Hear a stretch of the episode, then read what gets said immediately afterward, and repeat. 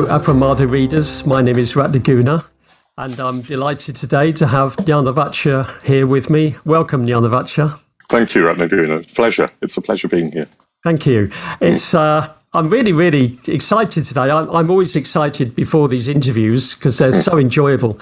But I'm doubly excited today because this is the first in a series called Books Worth Reading. So, what we're going to do over the next few months is I'll be interviewing various people on a book they think is really worth reading. And uh, so that's what I'm going to do with Jñanavaca, and he's the first. So I'm really excited. Thanks so much for doing this, Jñanavaca. No, you're very welcome. Thank you for inviting me. Uh, many people will know you well already, uh, but I, you, you sent me a few notes about yourself. I'm just going to read some of those to people. You were ordained into Triratna Buddhist order uh, by Subhuti and in India. Now, you look Indian, but I don't think you are Indian. Is that right? Well, my parents were Indian, but I, I've lived most of my life in England since I was two, and I wasn't born in India anyway. I was born in Africa, in Kenya. Ah. So my grandparents had migrated over to Kenya. Um, So it was a real sort of, I don't know, mythically and in other ways, it was an adventure to, to be ordained in India. It wasn't part of the plan. It was Ah. because that's where Subhuti was, and he couldn't go to Guhyaloka. And so he said if he wanted me to, if I wanted him to ordain me, it would have to be in India. Uh, and uh, that was really amazing, really. It was amazing, yeah. Ah, Yeah, see, that's really great. It's almost like a, Yeah. a task he's given you. You Yes, that's right. Walk through the desert if you want to. That's right, it was. And Yes. and I went to Guhyaloka as well afterwards. So I had sort of two ordination courses anyway. And uh, uh, in India, it was um, the public ordination had between five and 10,000 people just turn up. Uh, there were six of us getting ordained, and it was a very, very public, uh, slightly surreal, wonderful, magical adventure. Wow, wow, Yeah. amazing. I think Yeah, there were so- probably about 12 people at my ordination. Anyway. right, yeah, yeah, yeah, yeah. So that was 1999. 99, so quite a long time ago. Hmm. Um, you lived in uh, a community called Samagavasa for 20 years. That's uh, at the LBC, above the Hmm. LBC. It's about 25, 26 years, actually. Is it? Oh, yes, 26 years. Hmm. Yeah. You've been working for Triratna for 24 years. I got this Yeah. muddled up there, yes. Yeah, yeah, yeah. Uh, and you were actually the chair or the chairman of the LBC for nine years. And before that, you were the men's spiritual convener. So that makes 15 years. Hmm. So you spent a lot of your adult life working for and being fully hmm. involved in Triratna. That's right. Yes. Yeah. And in 2020, you joined the College College of Public Preceptors, is it called? That's right. Yeah, yeah, yeah. Yeah. Okay, we'll go back further now before hmm. your uh, induction into Buddhism. You studied physics at university. Yeah, And Yeah. but you say that you realised that too late that you weren't that interested in it. That's right. Yes, I wasn't. I won't Yeah, ask no. you why you did it. and you say that in some ways you were more interested in literature and would have liked to have studied English. Yeah, yeah, Uh, yeah. that's yeah. that's actually going to be really useful for our conversation about Right, this yeah. book. I think. Yeah. yeah, yeah. Well, both actually. The fact that you studied physics and you got this great interest in literature too. Uh, people will understand why that's important later. Yeah, yeah. Um, okay, so I think that's enough about you. So, what is the book that you want that you think is worth reading? okay, good. So I'm going to hold it up. Hopefully, you can see it on camera. It's uh, The Master and His Emissary by Iain McGilchrist. Uh, the subtitle is The Divided Brain and the Making of the Western World. So, The Master and His Emissary, The Divided Brain and the Making of the Western World by Iain McGilchrist, Dr. Iain McGilchrist. Uh, this was published in, first published in 2009, I believe. So, uh, about 11 years ago. Yeah, and I read it. I'm not completely sure when I read it. I'm not very good with time, but I probably read it about nine or ten years ago, and you uh, and uh, uh, was you know as that cliche is that I was blown away by it. I I've sort of got highlights um, uh, on practically every page because it is it, it's very dense and uh, it's full of um, insights that I think are just very very interesting, and it's beautifully written. It's beautifully written. Hmm. Um, Have you read it just the once? Yes, in its entirety. It's about 600, it's over 600 pages long. Uh, and that sort of doesn't include the notes. Uh, but I've read bits of it again. I've sort of referred to it more than once. Yeah. Mm. And, and recently, last year, I was fortunate, or maybe it was this year, fortunate enough to interview Iain McGilchrist on um, a Zoom interview uh, on on this book, on his work. Mm. So it was a, it was a real pleasure to mm. do that, and for that, I sort of reread uh, large chunks of it. Yeah. Yeah. Yes, I can imagine. yeah. be embarrassing to be caught out. Well, that's right. It would. Yeah, yeah, yeah, yeah. Although he's very gracious. He's a very um, uh, um, he's very articulate and obviously extremely knowledgeable. But also, you get this sense of um, uh, a man who's um, uh, humble, gracious, kind, and uh, interestingly, he says he meditates and. Uh, um, there's a lot in the book which has uh, resonances with the Dharma. Uh, he's he's. Um, uh, I, I learned later that he said something about uh, his interest in Buddhism that he felt. Uh, I, well, I better not say speak for him, but something about uh, he felt an affinity with Buddhism. Hmm. So, um, yeah. Mm. Yes, I've, I've watched Iain McGilchrist in interview a couple of times, and I, I agree with you. He comes across as a very lovely man as well as mm. highly, highly intelligent. Yeah, yeah, uh, yeah. It's, it's, fairly unusual to get those two things in one in it one is. person. It is. Yeah, yeah, yeah, yeah. yeah, yeah. And I, I'm I suspect he's Christian, is he? Well, do you know? Uh, I don't think he is. Um, uh, I heard after our interview um, I think another Buddhist had also interviewed him, and Maitreyabandhu and I interviewed him, that he'd said to somebody that if anything, he was a Buddhist.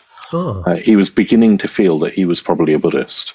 Um, he he said in the interview that I did that he, in a way, is a religious man, but not, he doesn't go to church. Uh, he does meditate, and he obviously believes in uh, uh some transcendental reality, but he doesn't want to pin that down.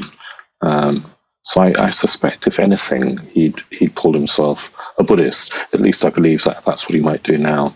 Mm, yeah, interesting. Mm-hmm. Uh, I would also guess that art is his religion. Yeah, well, in a way, he, he's an extraordinary polymath, isn't he? He he started off, I believe, um, studying English. Uh, he wanted to study, I think, philosophy and theology at Oxford. They said that's not an honours degree. Uh, this was in the 70s. He they suggested he studied English. He taught English at All Souls College in in. Uh, so he was a fellow. He's a fellow of All Souls and taught English. He decided that uh, he he was critical of the academic study of literature uh, and of literary criticism, or at least as it's sort of done in academia, as he found it, at least then and decided that he he would study medicine and uh, look at look at um, uh, our experience of the world from a neurological perspective. Uh, so he studied medicine, became a psychiatrist, uh, a neuroscientist, a consultant psychiatrist, worked at the Maudsley in London, um, is uh, is now an author. He was fascinated by um, uh, why the human brain, but in a way, not just the human brain. He says that all uh, animals that have um, a neural network, their, their, their brains are divided into two. Mm. And uh, he's fascinated. He, he, said that was a question for him. Why is there a division? What is the evolutionary reason for uh, a division? And particularly maybe I'll, I'll, I'll say a little bit more about the questions he says that fascinated him, particularly, so it's divided, but it's also asymmetric. So the two hemispheres are not uh, uh, completely symmetric. So this this was a question, and then the third question he says is um, that all the the fibers that connect the two hemispheres, most of the function of those connections is inhibitory rather than complementary. It's like one half of the brain is trying to shut down the other half and sort of say, no, no, I don't need you. Uh, Sounds like a bad marriage. well, it's certainly in competition. It's almost so. Why is that? Why are uh, why has have we evolved in that way? Um, mm. Mm. So anyway, he studied um, neuroscience and, and, and psychiatry, uh, and the book, of course, is divided into two halves uh, to match his thesis about the uh, operation of the two hemispheres. The book ah, itself. I hadn't is, noticed that, but yes. Yeah. Uh, so it's actually a beautiful form and content sort of uh, uh, coming together um, in, Interesting in, in the book. That where I got bogged down was in the first half. Right. Yeah. Yeah. Well, it's it's a harder read, mm. at least for for me. It was a harder read because in the first half he goes into uh, as a neuroscientific explanation of his thesis. Uh, and in the second half, he talks about um, the evolution of Western culture, doesn't he? And, and the influence of uh, the bihemispherical brain on the evolution of Western culture. Okay, so the, the question is for me then. Okay. Does one need to read the first half before one reads the second half? I mean, maybe, maybe, I don't know, I did, but maybe you could read the second half uh, and it would stand alone. I think it's it probably would stand alone. Just for those people who, like me, get bogged down and then don't read the, the book at right, all. Right? Yeah, yeah, yeah, yeah. Well, the second half is certainly um, easier to read uh, for the un you know, for the, for, for us non neuroscientists, as it were. uh, uh, so I think I think that's probably a, um, a, a good thing to say. I know he's written well. He's given lots of interviews that can be found on YouTube, and I hmm. think he's written a sort of summary of he has Master.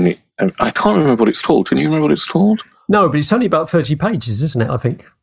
Right, I've not read it. Um, part, I mean, I hesitate to recommend that because, well, A, I've not read it, but B, I do think it's worth persevering with this book. It isn't an easy read. It's dense, it's long, um, but it's uh, it, it, sort of builds and builds and builds in in its argument. Uh, I think I think it's a sort of um, well, it took him 14 years to write. It is a labor of love, uh, and it's so well researched. There's so many uh, spheres of uh, human sort of uh, interest that he covers. You know, it's not just neuroscience; it's, it's art, right. philosophy, literature, uh, the uh, the evolution of language, music, religion. Uh, yeah, yeah, religion. That's right. It's um, it's a, it's a sort of complete well, I don't know how complete it is, but it, it feels a very complete sort of overview of uh, human experience, the nature of perception, uh, and what it is to be alive. And of course, he hasn't finished, but maybe we'll come on to what he's yes, doing next. Yeah. So may, maybe we should tell our listeners what. Mm. Um, so what are the t- you know who is the master? Who is the mm. emissary? Obviously, mm. people hmm. can work out one's the left brain, one's the right brain, hmm. but why the master and the emissary? yeah. What do they represent? Okay, so I'll give it a go. I, am I'm, I'm um, I'll, I'll, do my best to try and sort of articulate what his thesis is. So the master is uh, the the right hemisphere and the emissary the left. And his thesis is that the right and left, I mean, it's not that they have um, completely different functions. He says that in, in almost all brain function, both hemispheres are active, but they have different sort of modes of attention different ways of experiencing the world. He says that they, in a way, they they create two different worlds. And he thinks that the right hemisphere is more primary. Its worldview, its um, mode of attention uh, is more primary. So maybe I'll just explain his the two different modes of attention that he thinks are two before you do, and before I forget, yeah. you just said something interesting, which is they create the world. Yes. Now you could have said they perceive the world, but you just said create. Yes, and and he, McGilchrist, Iain McGilchrist, is um, very definitely saying that we're somehow participants in creating the world that we experience. He's not. Um, he's not a materialist. He's not a scientific materialist. He doesn't believe that uh, uh, matter is all there is, and that consciousness is just some sort of byproduct of matter in the in the brain. So that's really interesting, isn't it? In the first place, from a from somebody who's trained in neuroscience, he's not a materialist. He says he's not an idealist either. So he doesn't believe that mind is all there is, and um, uh, you know that mind is completely uh, responsible for creating our experience. He's not an idealist in the in the sense of, say, uh, Berkeley was, Berkeley was. Uh, he's he he's saying something about how we're we we're participants in creation. Mind and matter, consciousness and matter are in a way two sides of the same thing. Uh, and uh, but he is sort of coming down on on um, what what did he say? He said he said to me that he felt that matter, which we I guess take for the world, let's let's just assume that that's what we mean at the moment. So matter, he says, is like a phase of consciousness. By phase, he means like water has phases of ice or uh, liquid or solid or gas. Hmm. Uh, matter is a phase of consciousness uh, uh, and, and is like off, it offers a resistance to consciousness um, and that resistance is necessary in the act of creation so he sees them as very very linked uh, but not reducible certainly consciousness not being reducible to matter mm. And yes that somehow we're participating in creating our world. Uh, uh, which feels true from a, I don't know, well, I was going to say from a Buddhist perspective, but I think it sort of feels true uh, from a, um, well, it doesn't take much thought, for example, to, to, to, to know, to recognize that uh, everything we perceive is being perceived through the senses and through, uh, through consciousness, uh, through the mind. Even uh, well, obviously, it's, it's obvious with visual things, isn't it? Color doesn't exist in in independence of our perceiving of color. Mm. Um, something something's going on. He's not saying that it's all happening in the mind. He is saying he doesn't believe that that's true. That something is out there. That um, our perceptions we are involved in creating our experience of the world. Yes, of course, the first line of the Dhammapada comes yes. in there. Yes. Our experiences are produced by mind. Yes. Um, but also, it's reminding me of the, the, the particular teaching to the Buddha, I think, that a sight, when you see something, three things are happening. You've got mm. the sight organ, the eye, mm. you've mm. got the thing that can be perceived by the eye, and the hmm. contact between them when they come together, that's when you get sight. So it's like a almost like a a, um, a cooperation between the yeah. mind and or the eye and the yeah. Yeah, that's right. Yes, and without one of those three things, there's no perception, there's no experience, mm. and uh, uh, we assume, don't we, that the world, the object that we're perceiving or seeing, is exactly as it is, independently of us seeing it. Mm. Uh, but that that is well, it's common sense, but common sense is wrong when you think about it. Yeah. okay. Yeah. Okay. So where were we? Um, I, I asked with the two hemispheres. Two hemispheres. Yeah. Um, so he, he, he thinks that, well, he says the thesis is that the right hemisphere's mode of attention is um, it's a mode of attention that's, that perceives connection, context, wholes, I mean, as in W H O L E, uh, wholes. It, it, it's um, the mode of attention that understands meaning. Uh, um, it it has a broad, what we would call a broad awareness. Um, uh, it's able to take in the whole of, its sort of field of experience and make sense of it. Uh, whereas the left hemisphere's mode of attention is uh, particular, specific, focused, necessarily narrow. Uh, the left hemisphere tends to make what is implicit explicit. It sort of deals in explicit categories. Uh, it, for example, um, yes, he says that the left hemisphere's mode of attention abstracts um, objects of perception and puts them into categories. His table, his tree, his uh, uh, chair. What, what, oh. So, uh, whereas the right is perceiving with its senses um, more directly in an embodied way. That's uh, interesting. Uh, a couple of months ago, I I interviewed Maitreyabandhu on his uh, his collection of poems on Cezanne.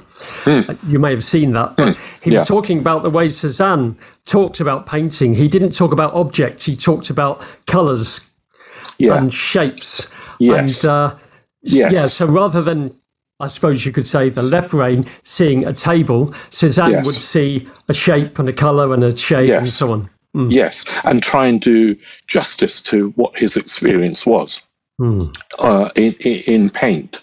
Uh, and I think Cezanne was sort of very, he seems to have been very aware that um, all we had was our perception. Uh, the, the, the object wasn't independently of us. In different light, it would look different, etc. It was a different mountain mm. uh, at different mm. times of the day, etc. Uh, and he created something.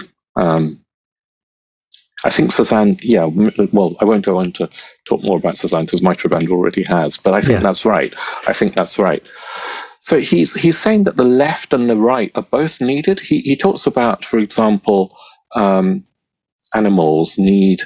So so if if if there was a bird uh, feeding, looking for uh, I don't know a seed on the ground uh, amidst some grit, it's got to be able to really focus on what it wants, see the seed, as it were, and then grasp it. Uh, but at the same time, and at the very same time, it's got to have a broad awareness of any dangers that are lurking, uh, of, of, its environment, of uh, yes, any any threats, uh, uh, uh you know, any predators that are around, etc. So it's got to be both at once focused and uh, broad. Mm. And he thinks that, in a way, they're incompatible modes of attention, and and therefore need two hemispheres mm. to hmm. do it. If it was just one, I don't know, conjoined mass of neurons, it wouldn't be able to hold two different modes of attention. Mm. And uh, uh, earlier you said that the two uh, spheres of the brain inhibitory. I think you said they were mm. inhibitory. So mm. when the bird needs to really focus, hmm. presumably it has to inhibit the hmm. wider, hmm. but actually it needs the wider as well. Uh, That's exactly right. It needs both, but it inhibit. It, there's a sort of contradiction involved in in the two modes. So what I think, and this is where um, he says that the right hemisphere's mode is the master, because what he's saying is that the right hemisphere, first of all, is primary. So when uh, uh, the bird sort of first, as it were, opens its eyes, it has to have a, a large sense of where it is, a, a, a whole context. That's the function of the right hemisphere. But when out of that whole context, the bird is looking for a twig for a nest, it has to focus in. So, what the right hemisphere does is pass some of the data to the left, and then the left does the focusing. The left in humans is also what does the um, analysis, the breaking down into parts, as well as the categories, putting things into categories. Yes, this is twig. This is useful. I will. Uh, I can have this. It, it, it, sees things in terms of utility and pleasure uh, and grasping. Mm. But then, according to Iain, what should happen is that that data that the left has analyzed and focused on and um, uh, got to have more information about. That data then should be passed back to the right hemisphere that can make sense of it. That can, that, because the left doesn't understand what it's seeing. Mm. Uh, it takes the right to make a um, meaning out of the data. Mm. So you get this sort of this movement from the right hemisphere's mode of attention to the left, back to the right. Uh-huh. That's why he's saying the right is the master, and it delegates a task uh, to the left, and then wants the information back once the left has done it. The left is really good at doing tasks that involve analysis, processing, etc. Uh, yes. But it needs to be recontextualized. Okay, good. And then something goes wrong. Yeah, right. So something goes wrong when the left hemisphere thinks it's got everything, that it's right, that it understands the world completely. The left tends to be literal minded, he says, and it tends to always think it's right. And it doesn't know what it doesn't know. It thinks it knows everything, whereas it doesn't realize that it doesn't have the bigger picture, the whole context. Mm. So what Iain McGilchrist is arguing is that in in uh, our culture, maybe we'll come on to sort of the development of Western culture. Uh, there have been times where the left has the left's mode has become um, dominant in a yet dominant. It should always be at the service of uh, this other more broad, uh, um, imaginative uh, mode of uh, attention, whereas it can become dominant, um, mm. and then things go wrong. Mm, interesting. Uh, if we get time today, we'll we'll talk about the two brains mm. and and Buddhism. But I just want to say, while I remember it, as you were talking, I was thinking of some seminars or question answer sessions that we had with Sangharakshita, our teacher mm. Sangharakshita. Mm. Um, I've been on quite a few of those. And as mm. you're talking, I'm thinking, oh, yeah, that's what he used to do, actually. We used to get hmm. caught up in the technicalities of the Dharma. And he would do hmm. that with us for a while, but then he would hmm. show us the bigger picture. And he said, yeah, but of right. course, etc., etc. Yes, yes. I, I, I mean, of course, Sangharakshita Bhante, Sangharakshita was uh, operating in a very different sphere of con- you know, in a Buddhist context. But I think there's so many similarities between what he was doing is is is doing in his teaching and Iain McGilchrist. Um, I yes. think there are lots of parallels. Yeah, there's there's something uh, that you pro- you may not have heard because it wasn't recorded.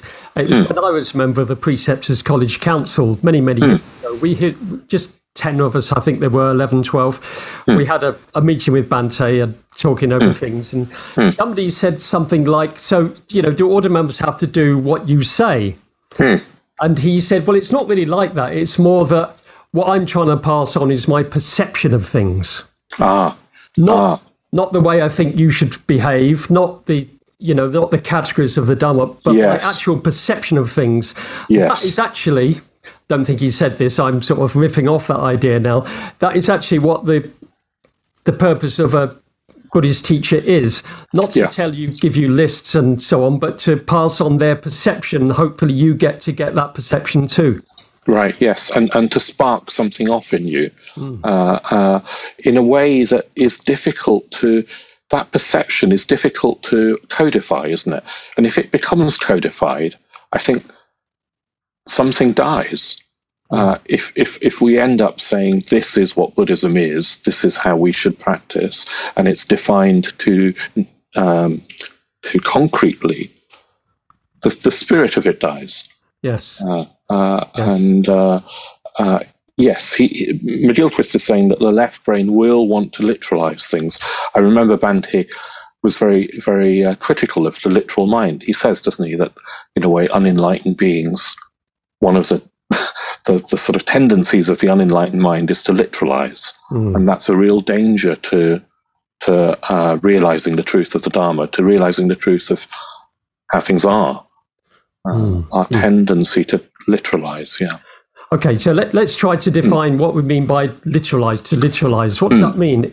I guess it means that you've um, there's your perception of things, uh, and then you you take things out of that perception, put them into categories, and say that's what that thing is.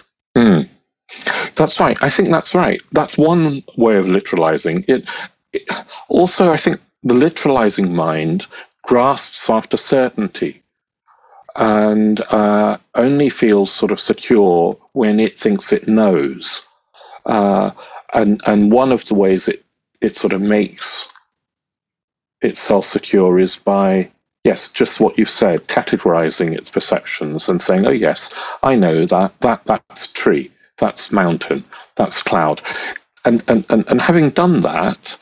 It doesn't feel the need to. It doesn't necessarily feel the need to look further to look You can- deeper. You can just put it down in your library, can't you? There's a mountain, Yeah. there's a table, there's a chair. That's it. Yes, that's right. That's right. So, of course, that's that's quite an efficient mode of operating when we need to, I don't know, do our shopping, get our breakfast, etc. We can't stand. You know, we haven't got the time to just pause over the beauty of our cornflakes. Uh, it, it doesn't. You know, so it's efficient for survival, for ut- utilitarian purposes. Uh, but I'm struck by Bhante, for example, talking about the greater mandala of uselessness and the greater mandala. Sometimes he calls it the greater mandala of aesthetic appreciation. The, the two things are synonymous. Yes, and, and, and he's saying that our our sort of utilitarian life needs to be small compared to this greater mandala of aesthetic appreciation. So uh, it has to be held within that greater mandala. Yes, and I think there's something analogous to McGilchrist saying the left hemisphere's mode of attention is at the service of this much greater mode of attention, which is where meaning is to be found, beauty is to be found, connection is to be found, values are to be found. Uh, all of those things that make us human and human life worth living uh, are, are not to do with utility. Uh, not really, not not not in the end. Survival is to do with utility. Yes. Um, yeah. So I remember that very well when that the, the transcript of that part of the seminar came out, long maybe 1977 or 78. And it was at the time we were refurbishing what became the, the London Buddhist Centre, where I live. where you live. Yeah. And uh, we were running out of money. I say we, I mean really Subhuti was was running the whole thing, hmm. but we were running out of money and people were getting very het up and very tense and stressed. And hmm. uh, Bhante came out with this thing. It's hmm. just like uh, a completely different way of seeing it. Almost as if, you know, it doesn't matter that much if we go bankrupt. Doesn't really matter in the bigger scheme of things. Don't worry about it so much. And the Bodhisattva in, in, in the Mahayana, the Bodhisattva who is the ideal Buddhist or the Buddhist who's uh, um, uh, uh, vowed to attain enlightenment for all beings, for the sake of all beings, his activity is described as play, as lila, isn't it? and I, I think there's something very profound about that, that the most important uh, mission, uh, uh, you know, gaining enlightenment for the sake of all beings, is experienced as play. Mm. Uh, uh, That's that's that's wonderful. Right, you you can sort of sense that with uh, people who are really really good at their jobs, can't you? Like uh, Yeah. that lovely young lady. Uh, is it Emma Radakuna? or Yes, Raducanu? Yes, Raducanu. I mean, incredible. Yeah, Just wonderful. yeah. It just lifts the spirit to see her. doesn't it? 'Cause Exactly. She's, she's playing. That's right. And when she was asked, I think before the final of the US Open, she was asked about, it might have been before the semi final, I can't remember. She was asked whether she felt the pressure. And she said, No, there's no pressure on me. There's no pressure on me. You know, I'm a qualifier and uh, I'm just taking it one shot at a time. Yeah, And you just think, what a meta, what a wonderful metaphor for how life should be, could be, yes, could be lived. yes, yeah. Wonderful. Yeah, yeah. So, So, anyway, so he's got this this thesis about the two uh, hemispheres. Um, he's he's saying that um, uh, the mode of attention, which is very different from the two hemispheres, changes the world that it's almost like the two hemispheres occupy different worlds. Hmm. And he, he he's not assuming that the world is uh, uh, objective, completely objective, that it's a participant participatory thing. Um, I thought maybe I'll just mention something that he said in my interview, because he doesn't say it in the book, not outright. I asked him whether he thought consciousness was primary or whether uh, it was a um, epiphenomenon of, of the brain.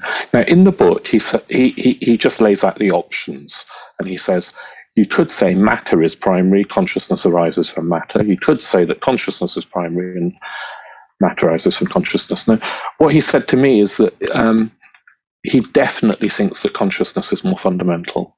Mm. Uh, I can't remember how he put it, but he didn't want to say that in the book uh, he said it would sort of frighten the horses. He didn't want to frighten the horses. Mm. But in his next book, he wants to go into that. Um, mm. uh, so I, I, find that um, just very exciting to have a, somebody who isn't uh, uh um, a professed Buddhist who has got this scientific uh, background, who is backing up his his statements with neuroscience um, uh, and um, you know, brain science, and he's saying, yep, consciousness doesn't arise from the brain. Mm. Yes, and uh, I watched your interview with Rupert Sheldrake, the scientist. Ah, yes, yes, that's what. Yeah, and there he uh, he introduces the idea of panpsychism. Yes, which is fascinating, isn't it? Yes. So this idea that everything is conscious, mm. uh, everything has an interiority, I guess, and that we can't know the interiority of a of a table or a or a, or a um, uh, uh, tree or whatever, but but that matter is, as it were, always alive. Everything is is is uh, alive, and that for me feels. Um, I think for McGilchrist as well, that that is true uh, uh, closer to his position, panpsychism, mm. than either materialism or mm. idealism. Um, just, just want to correct yeah. you. I, th- I, think I need to correct you because you. Oh yeah, go on, go on. That Sheldrake said that everything is conscious, mm. but then uh, I think you said something like that in the interview. He said, "Well, of course, not everything in the mind is conscious." Yes, that's true. Mind, but not everything is conscious. Conscious, because some things, of course, are not. Um, yes. So maybe it's more like everything is aware in some way, or uh, not in the way that we talk about conscious awareness. Yeah, but everything's I, alive. There's some sort of interiority. I uh, may be a, a, a real left brain person, but ever since then, and also hmm. my, my interview with C. Lavardin, the the other oh, yeah. who's a philosopher, he he talked about that a lot, and uh, I've been trying to see the world as everything that you know the table, the chair, the hmm, mountain, hmm, hmm, being in some sense mine. And for the life of me, I can't do it. It seems like complete matter to me. It's hard to really intuit that. Well, it's it's interesting having studied physics. I mean, I uh, you were right to say that I soon realised that I wasn't that interested in physics. But one of the things it did give me was this um, conviction that uh, matter is not what we think it is. I mean, we, have got no real idea. Physicists don't have any real idea of what matter is. Uh, uh, and, and that becomes obvious when you study it at a fundamental level of, uh, of particles, subatomic particles. Mm. And one of the things uh, that's fascinating about modern physics, quantum physics particularly, is that this wave particle duality, which is pretty well known about now. But the the the notion, not just the notion, the, the, the fact that subatomic particles like electrons or photons or, or, or anything, uh, they, they change their behavior depending on the context of the apparatus, including whether they're being observed or not. Uh, so, so that's that's pretty incredible. Uh, I don't know how else one can explain that? Well, there isn't uh, a consensual explanation amongst physicists. But to me, that's sort of a hint that even a subatomic particle responds to its environment. It's got a responsiveness. Mm. And it seems to uh, also respond to whether it's being observed or not. Yes, yes. Uh, towards the end of the book, Hmm. um, I think it's that book anyway. McGilchrist talks about some experiments that have been done with plants and so on. Actually, this may be another book um, that I've been. reading. Sheldrake talks about it, doesn't he? Sheldrake talks about. It could do, but where um, uh, a plant. Now, there's something to do with a. Someone had some, a, a scientist had some plants in a room, and she got the. They always go towards the light, right? So, it's- well, she got them to respond to the sound of the computer, the computer humming, because they knew that when they knew uh, that when the computer was on, there would be light. So then there was no light, but the computer was humming, so they went towards the sound anyway. So Wow. yeah, So, so incredible kind of things. Yes, that must be another book. I don't remember it in this. uh, but, yeah, it was um, uh, Galileo's error. Galileo's. Oh wow! Error. Oh wow! Yeah. So I think I think there is a way of imagining the world as alive. I don't say that I manage to do that at least all the time, but at my best, as it were, I think I have got. A, I've had glimpses at least of um, perceiving the world as alive, and it's an it's a sort of um, it's a mode of perception. It's it's it's kind of possible to Yes. to, to do that. Yeah. Um, it's easier with the natural world, isn't it? It's harder to do. Bhante says somewhere, doesn't he, that he can't quite do it with plastic. Well, I actually yes, I was. I may have been there when he said that. 1981 in Tuscany. I remember. Right. I was pushing him a bit because he was saying everything is alive, and I, I just couldn't see it, so I pushed him. And uh, I think he mentioned plastic at that moment, or I did. Uh, but then uh, he said, "Well, I don't want to talk you into it," Ah, which I thought was very interesting. He didn't want to Yeah. make me see things that way. yeah, yeah, yeah, yeah, yeah, yeah. Well, in a way, that's that is. Um, not only is that the spirit of Buddhism, but it, you could say that's the spirit of this right hemisphere's sort of a. It's not gonna. It's not gonna sort of force things. Hmm. Uh, uh, I, I think it's much more open than that. Yes. Um, Hmm. uh, yeah, Hmm. yeah, and and also, I think the right hemisphere understands metaphor in a way that the left doesn't. So language is metaphorical. So to say that everything is alive is we're talking metaphorically. Hmm. Uh, we, it's not easy to completely define what we mean by that. It's an intuition, or or, or maybe an imaginative. Well, it's a perception, um, uh, but that's hard to hard to sort of pin down, literally pinned down. Hmm. Hmm. And that's, um, uh, I think he said something along these lines. That's why poetry is a better Hmm. explainer, or Hmm. maybe explain is explain seems to me a left hemisphere word, but Yes, uh, better conveyor, better Yes. communicator of reality than is uh, ordinary prose. Prose. Yeah, yeah, yeah, yeah. And and one of the things that Iain McGilchrist, I think, that that put him off the academic teaching of English was that he felt that there was just too much. Um, you know, you take a poem which is a concrete, as it were, a, um, a, a, a, whole, a creation that's a whole thing, um, a whole experience, a world in a way, and and you dissect it in well, that's how, he talks about. I've never studied English formally, but that's how he he talked about um, uh, literary criticism. You dissect it to explain it, to analyze it, and you end up with a bunch of broken images or something, and you've lost you've lost something. Uh, you've lost the meaning. You've lost the point. Yes, but uh, in my interview with Maitreyabandhu, when I was asking him about a certain poem, Yeah. uh, well, I was more asking him about, yeah, the poem about the painting. So that was quite interesting. But right. Yeah. Yeah. it really helped me to get into the poem more. Ah, well, that's great.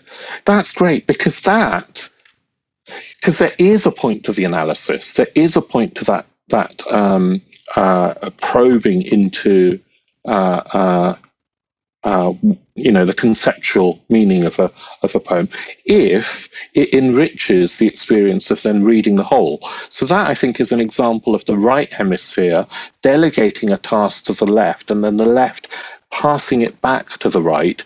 And then when you when you read the poem again, you've got an enriched experience of it for having done that analysis. I, I, think that's exactly right. So if if we do that with the world, not just with the poem, then then we're going to live a more enriched life. So mm. it's not that the analysis, the focusing is wrong. It has a place, but it, it has to then be put back into a context mm. of the whole. Mm. Yeah. Cool. A few weeks ago, I introduced, I interviewed Nick Gauntlet. I'm sure you know. Oh yes, yes, I uh, do. Yes, he's in my young, mentor group.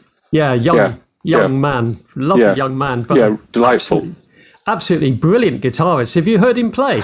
I don't think I have. No, no. Gosh, gosh, he's good.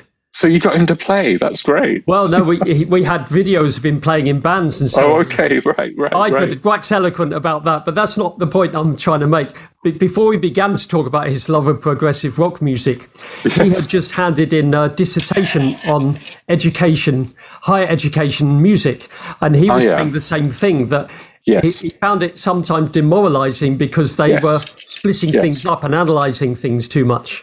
Yes, yes, yes. And, and, and it's probably a bit of a cliche, but it's true that for many people, uh, academic study of uh, music or literature or uh, art can can uh, sort of destroy your love for it. Mm. Um, mm. so I think there's something about the need to remember what we're really involved with is is the whole mm. is the whole. Uh, mm. And and and I, I, I also think that it, it's interesting this well from a dharmic notion that reality is an unbroken whole or what we call reality, this phenomenal world, this conditioned world, mm. is an unbroken whole.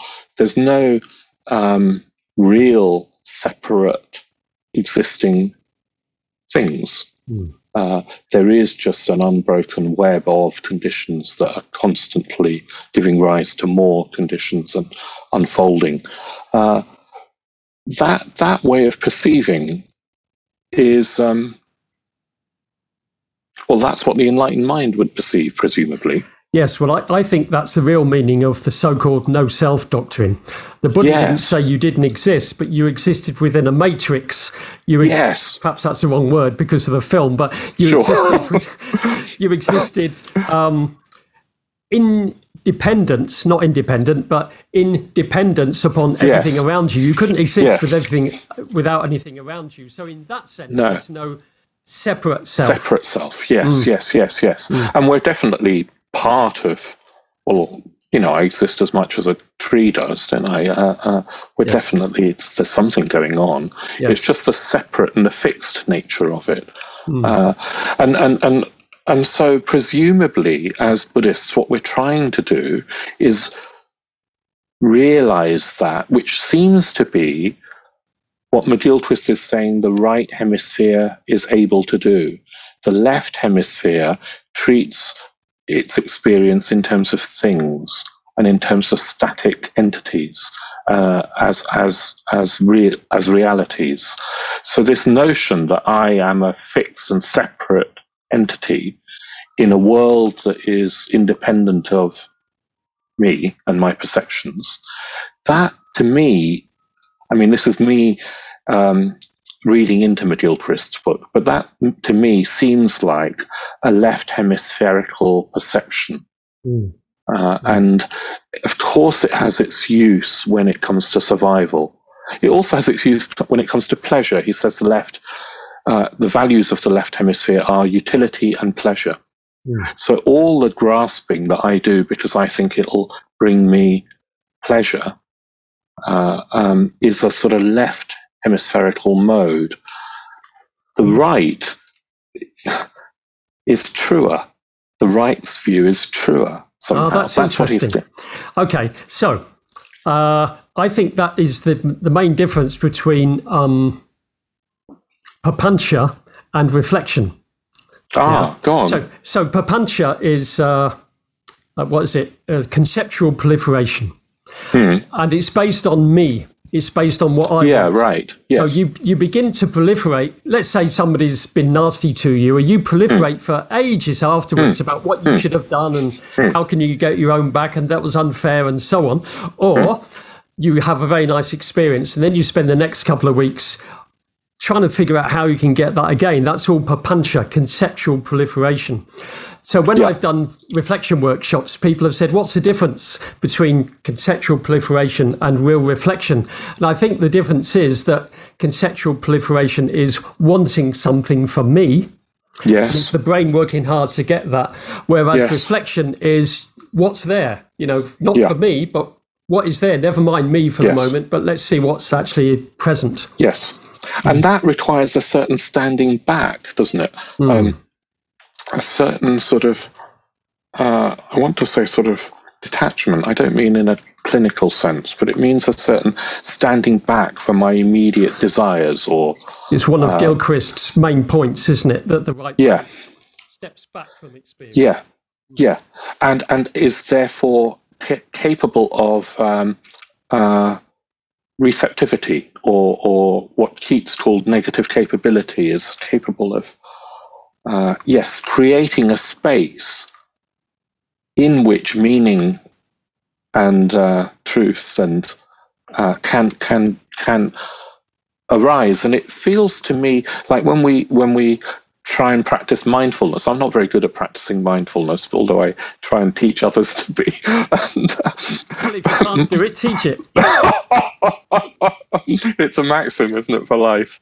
Uh, when we try and practice mindfulness, we are trying to, in a way, create um, a, a space. It feels. For, for a start, we're trying to not sort of just see things in terms of what it, what's in it for me. Mm. We're trying to see things, well, with the eye of beauty, for example. Um, we're, we're trying to see it with an appreciative uh, eye, mm. uh, with a uh, with the eye of love, even. Mm. that feels intrinsic to mindfulness. Mindfulness can't just be a cold kind of detached detachment, and yet there is a sort of uh, standing back from what's in it for me, for, for me.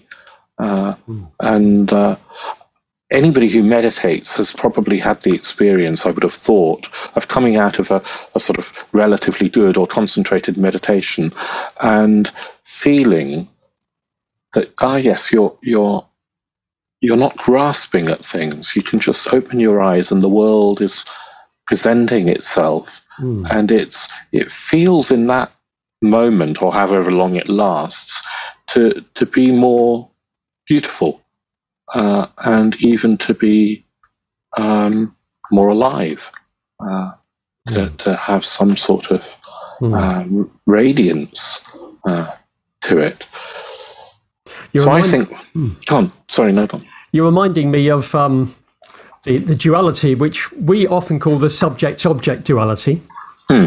Uh, but apparently, that's a, a, not very good translation of grahya and grahaka, or grahaka ah. and grahya.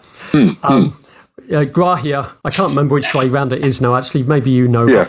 One yeah. of them is gra- grasper. Grasper and grasped. Yes, yes. And what we're trying to overcome, what we're trying to transcend in the spiritual life yes. is the, the duality of grasper and grasp. Stop grasping things. Yeah, stop grasping things. Yes. Yeah, yeah. Yes, it's not so right. much we're trying to overcome subject objects, but more no. grasping subjects for the grasped subject or the right, graspable right. subject. Yeah, but maybe then what arises if we could do that is a sense that we're part of something, not not not so separate, mm. uh, and maybe a sense of me in here and world out there would start to thin even sort of dissolve. That that boundary would would would dissolve. In which case, there might be. Well, maybe one way of talking about it is that it doesn't feel so much like there's a separate subject and an object. Mm. Um, uh, I think I think there's. I, th- I like that grasper and grasp um, uh, uh, translation, that teaching, McGilchrist makes a different uh, a distinction between um, wanting and longing. That's a tremendous part of the book, isn't it? Isn't it? Fantastic thinking. Goes yeah, on for pages, yeah, doesn't it? Yeah, yeah, yeah, yeah, yeah. And I think that that's really because because sometimes people say, "Oh, well, me wanting to get enlightened isn't that a sort of wanting? Shouldn't Buddhism, you know, uh, be about eradicating desire? And isn't a desire for enlightenment a sort of desire? And isn't that yes. part of the problem? And yes. but I think it's to mix up mm. wanting with longing, mm. uh, uh, wanting with yearning. That longing is healthy, positive, because it takes us beyond the immediate instincts of me and mine. Uh, the wanting contracts us into into me and mine. It's a, it's a, not complex, but it's a very subtle. That's it. It's a very subtle he draws out the difference very subtly, and it's quite hard to do that in a conversation. Isn't yeah, it, it is. It well is, worth yeah. reading that part. It yeah. is. It is. It's wonderful. It's wonderful. Yes. Uh, uh, there's so many wonderful parts to it. Yes. And, and, of course, we haven't really talked about the second part of the book so much, which is the, his his his thesis that the rise of Western culture, Western civilization, has often been a sort of competition between the two hemispheres' modes of perceiving, modes of attention. Mm. And uh, that if you lose the balance, um, and particularly if the left starts to dominate in an unhealthy way, which it is prone to do, then you create um, a culture which will um, go very wrong, uh, overreach itself. He says that that happened in ancient Greece, it happened in ancient Rome uh, at the end of you know, uh, yeah, Roman Empire, and that it's happening now. I found that very now. interesting. Just to stay with ancient Greece for a little while, mm. Uh, mm. where he thought the earlier philosophers of the time, Heraclitus, is that how you mm. pronounce it? Hmm. Heraclitus hmm. uh, was very. It was very. Hmm, what's the word? Mm, I can't think of the word, but he wasn't grasping after, he wasn't mm. very conceptual. He realized mm. that you could not really conceptualize about the world. I think that was it. Whereas when it came later to Plato, Aristotle, and Socrates, they were really pinning things down intellectually. And, and then was the beginning of the end, in a way. Of the beginning of the end. Yes. Uh, uh, he says that, you know, that, that, that I think he sort of says that the left's mode of attention can allow you to become very successful. Uh, I guess in in a in a in the world of utility and mm. uh, acquisition and, and, and so forth. Mm. Uh, but if you forget the, the primacy of the rights mode, then you overreach yourself. And when mm. a hmm. culture overreaches itself, it, it, it, it starts to decline. It, okay. it has the seeds of its own yes. decline. Okay, so then you said it's happening now. So tell us a little yeah. bit about that if you can. Well, I think he, he he's sort of he's saying things like our um, exploitation of the natural world, mm. which uh, uh, seems to be at least leading to. You may not agree with this, but seems to be leading to uh, uh, a crisis in our environment, uh, uh, or, or, or, certainly a, a, a dramatic change he seems to that that is is um, a result of this sort of seeing nat- the natural world as um, as utility. You know, uh, mm. just mm. something that is for us as human beings to exploit. Uh, the the decline in I don't know, in particularly in in um, some Western countries, the decline of uh, a sense of community, a sense of uh, solidarity. Mm. Uh, um, it seems that as as cultures become more wealthy, there's more and more of a decline in in, in, in community and, and more and more isolation and in sort of individuals living in their own lovely yes. spaces and and, yes. and, and, so forth it's and unhappiness that follows yeah it's interesting how popular the, the concept of community is in our culture Mm. Uh, and I think it's very popular because we don't really have it. People talk about the, the football community. What football community? That they exactly. hate each other, you know. Exactly. indeed, indeed. Well, I belong to my, my mobile phone provider is giffgaff. Yeah, I'm and with that too. We're part of that community. That community. We? We're a giffgaff community. Yeah, and, uh, it's lovely, isn't so, it? They send me these emails. Oh, hello. Yes, yes, that's right. That's right. So, so no, we don't have it. We don't have it. That's right. So, so I think that's a that's a, and it's causing uh, well, we were saying earlier before we started recording that I, I was saying anyway that I felt very fortunate in this pandemic, partly because I've not become ill, uh, and and and my sort of closest friends and family haven't haven't been very ill anyway. Nobody's been very ill. Uh, but partly I felt fortunate because I, I live with friends. Uh, there were 10 of us in, in this community for most of the time, and we got on really well. So when we first had this lockdown in England, um, I don't know, I just enjoyed hanging out with my friends more uh, and the simplicity of not being able to go anywhere. Just London life, which is normally, I don't know, well, for me anyway, I get into this grasping mode. There's so much to do and so much to see, and well, I couldn't do any of that.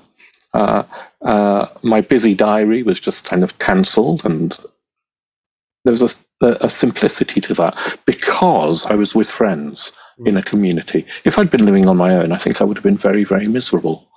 Well, you're making me a, a, bit envious now because I do live on my own and I've been spending a lot of time on my own this last year right. and a half. But yeah. I have actually enjoyed it. I'm I'm very much a hermit right. type of person. Sure, sure, yeah. sure. So of course there's temperamental mm. Uh, preferences, aren't there? Uh, yes. But you are part of a network of friendships. Yes. Uh, I mean, physically, you may have been living on your own, and yet you know that you're. Yes. You're loved. There's lots and lots of friends. Yes. Um, and, and, and meaning in your life that comes from that. Yeah, it would be very different if I was a lonely old man who didn't hardly knew anybody. That would probably been really, really difficult. Yeah, and yeah. it has it has been for so so many mm. people. Yeah. So I think that's another sort of way in which our culture has gone wrong. Uh, he he also, I think, well, he also has sort of suggested ways out, doesn't he? Or he says that there are ways out of this. Um, mm. uh, um, dire straits that our culture is heading towards, where the left brain has got has run away with itself. Its left brain mode has run away with itself. Yes. And he talks about three ways out. One is through art. One is through uh, nature and the natural world, the environment, uh, and um, the other is um, through religion. Mm. And I think he talks because all three of them have the possibility, the potential to take us outside of ourselves. Take us. They they they, they include the other. Mm. Uh, they take me away from my own uh, sort of small self preoccupations and concerns. Mm. Uh, mm. And I just find it interesting that that's in in Triratna. Hmm. We've got such a lot of emphasis on all of those all of those things. Yes. As well as on community and friendship as well as another way of taking us beyond uh, self in a narrow way. Mm. Uh, mm. He has a critique, though. He says that look, in in in in art, um, he's he's quite critical of postmodernism. Uh, I don't know how we're doing for yes. time, by the way. No, how we're not we doing very well. Well, well over. Well. Oh, we? Yeah, well, we'll have to start wrapping up anyway. Yeah. You may need to edit this bit or something. no, we're not going to edit this bit. This is the most important part. okay. Well, he's he's quite critical of um, postmodernism. Uh, mm. I think he is anyway. He and is. he's saying, look, in in art, um, what you've you, you've got a tendency for art to become more and more conceptual, mm. um, and and uh, even I guess political. I don't know if he says that. That's me maybe saying it. But suddenly, art becomes utilitarian. It becomes for something. There's a and, message that it's yes, trying to communicate, and it's become explicit. And it's become explicit. Yes. And and and then now, whatever one feels about that, maybe there's some value in conceptual art. I don't know. It's not my cup of tea, but maybe there is. I'm not. I'm not an artist. I can't judge. But as a doorway out of this left brain running away with itself, conceptual art won't do. Mm. I don't think it will do it mm. because you're locked back into that left brain mode. Mm. Um, nature, he talks about, well, the, more and more of us live in urban environments. I live in Bethnal Green, mm. you know, on the second floor, third floor. Uh, on, a, on, a, very busy road. On a very busy road. Um, fortunately, there's a park nearby. Mm. Uh, but, but yes, most of us, many of us in the world now live in urbanized environments. We spend increasing amounts of time looking at a screen. Mm. Uh, quite divorced from the natural world and an embodied experience of the natural world. Yes. Which is, again, um, pushing us towards the left brain kind of. So, so our, our, our, um, our alienation from the natural world is, is, is part of the problem. Mm. Um, but also, I, I, I, mean, sometimes some people who are, uh, are campaigning very hard for uh, uh, a change to our attitude to the environment, who want to reverse climate change if they can, or at least halt, slow it down. Sometimes it's still a utilitarian motive mm. for preserving mm. the natural world, mm. uh, so that we can carry on what we're doing. carry on what we're doing, as it were. So, yes. so that's still not quite the right brain's approach. Hmm. Um, Mm. And then religion. Well, religion has become, and and and all religions, including Buddhism, can become dogmatic, uh, mm. literalized, dog, dogmatized, um, uh, uh, uh, and so forth. Utilitarian, and you lose this. A, a lot of people, and I, I think this is sort of fair enough. A lot of people come to Buddhism, to the Dharma, because they want to be happier in some way because life isn't working. They want to be happier. They want to make their lives a little bit better. Mm. And they start to meditate and then get more interested. But ultimately, if you want to go further with Buddhism, if your goal is enlightenment, then it it's got to go beyond that sort of utilitarian uh, motive, even the motive to be happy mm. uh, at its own level, at least. Mm. Um, so, so he thinks that in our postmodern culture, we've, we're closing the, the very means of escaping from the, the dilemmas that we're in uh, mm. art, nature, and um, religion. Mm. Uh, we're closing those doors, uh, or maybe for many, those doors have closed. Mm. so he thinks that's a real crisis because in the past, um, there's been some sort of um, remedy possible and, and the right hemisphere's mode of perceiving has reasserted itself as dominant. For example, in the Renaissance, uh, he, he, he, talks about that. Yes, yes. Uh, and then in the Romantic era as well. Mm, yeah, After yeah, the Enlightenment, right. yeah. Yeah, yeah, that's right. The, the, the, Romantic poets have have a very different relationship to, to nature, for example. Yeah, uh, he really made me want to take Wordsworth seriously and read his yes. poems very carefully. Yes, yes, that's right. Yeah, yeah, yeah, yeah. In fact, and so of, many. One of the big problems of that book is there's so much I want to read, so much music I, I want to listen to, so much art I, I want to see. My left yeah. brain is getting involved with the oh, we're right. do that now. And and, and and and grasping after it in a way, yeah. And and we just in this, I don't know how long we've been talking. We've only sort of skimmed the surface of some of his ideas. Um, mm. But what I like is that, in a way, his thesis is fairly simple. And then he just uses different m- examples from different spheres of experience to expand upon it, to keep coming back to it. He spirals around this thesis in yes. a it's a single idea and he's saying well he's he's about to release another book Hmm. Uh, in November, I believe it comes out, and I think it's called "The Matter with Things." uh, and it's in. He says that it's um, it's even bigger than the Masters and and his emissary. It's in two volumes. Uh, they come out in November, so I'm well. I'm looking forward to reading them, and hmm. uh, I'm hoping that I can um, meet him again and interview him uh, uh, on on on his new book.